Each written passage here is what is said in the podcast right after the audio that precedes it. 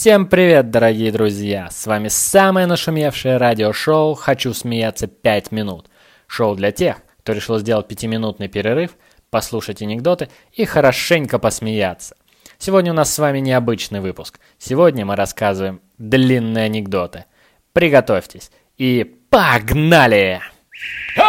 Молодой человек пришел к великому мастеру. «Великий мастер, научите меня кунг-фу». Великому мастеру было лениво, но отказывать просьбе он не стал и сказал, «Конечно, сын мой, я научу тебя кунг-фу. Но духи не велят мне брать сейчас учеников. Приходи через год». Молодой человек ушел, но через год возвращается. «Великий мастер, научите меня кунг-фу». Великий мастер помрачнел и говорит, «Да, сын мой, я научу тебя кунг-фу, но для этого ты должен работать над собой. В течение трех лет Каждое утро созерцай, как восходит солнце, и каждый вечер созерцай, как оно садится. Только тогда ты сможешь постичь все тайны кунг-фу.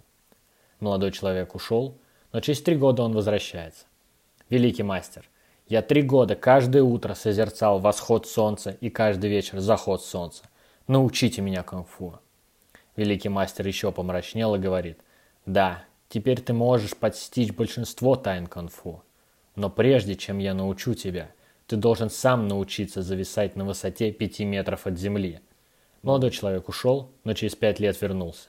Великий мастер, пять лет. Каждый день я посвящал себя тренировкам, и теперь могу зависать над землей, сказал молодой человек и завис на высоте пяти метров от земли. Ни хрена себе, сказал великий мастер. Рано утром разъяренный отец заходит в дом и говорит – какой-то урод нашу корову украл. Старший сын. Раз урод, значит маленького роста. Средний. Ну, если маленького роста, значит с Малиновки. Младший. Ну, раз с Малиновки, значит это Вася. Пошли к Васе, побили немножко, а он говорит, не брал ничего, не знаю. Еще немножко побили, Вася все равно не признается, говорит, что корова не крал. Тогда отец с сыновьями потащили его к судье. Приходит к судье, и отец говорит. Просыпаюсь утром, смотрю, коровы нет. Говорю сыновьям, что какой-то урод украл. Старший сын говорит, раз урод, значит маленького роста. Средний сын говорит, если маленького роста, значит с Малиновки. Младший сын говорит, раз с Малиновки, значит это Вася. Мы его побили немножко, а корову он не отдает. Судья. Да, господа, логика у вас, конечно, железная, но это не доказательство. Вот, например, что у меня в этой коробочке? Отец. Коробочка квадратная. Старший. Значит, в ней что-то круглое. Средний. Раз круглое, значит оранжевое. Младший. Раз оранжевое, значит точно апельсин. Судья медленно заглядывает в коробочку и говорит. Да, Васька, корову тебе придется отдать. После кораблекрушения Петька с Чапаевым оказываются на острове, населенном людоедами. Те их поймали и говорят, что либо Чапаев и Петька пройдут пять испытаний, либо будут съедены. И тут же дают им первое, самое простое задание. К утру нужно изготовить лук и стрелы, а затем Василий Иванович должен с 50 шагов попасть в яблочко на голове у Петьки. Делать нечего. Сели Василий Иванович с Петькой у ручья и начали оружие мастерить. Естественно, оружие никто никогда не мастерил, ничего путного сделать они не смогли. Лук вышел кривой, стрелы еще хуже. Попытался Чапаев стрелять в яблочко, а в результате даже и до Петьки не долетел.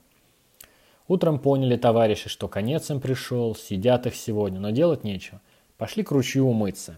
Черпнул Чапаев воды и поймал золотую рыбку, которая обещала за свободу желание выполнить. Обрадовался Василий Иванович и попросил, чтобы научила его рыбка стрелять из лука, да так, чтобы он всегда точно в яблочко попадал. Исполнила рыбка его желание. Пришли людоеды проводить первое испытание. Поставили Петьку, на Петьку яблоко. Чапаева отвели на 50 шагов. Стреляет Василий Иванович и попадает точно в яблочко. Он стоит радостный, а потом смотрит, а Петька плачет. «Ты чего это, Петька?» «Василий Иванович, ты что, всю жизнь мечтал Робин Гудом стать?» «Нет, Петька». «Так, так и чего мы тогда с этого проклятого острова не свалили?» «Ха!»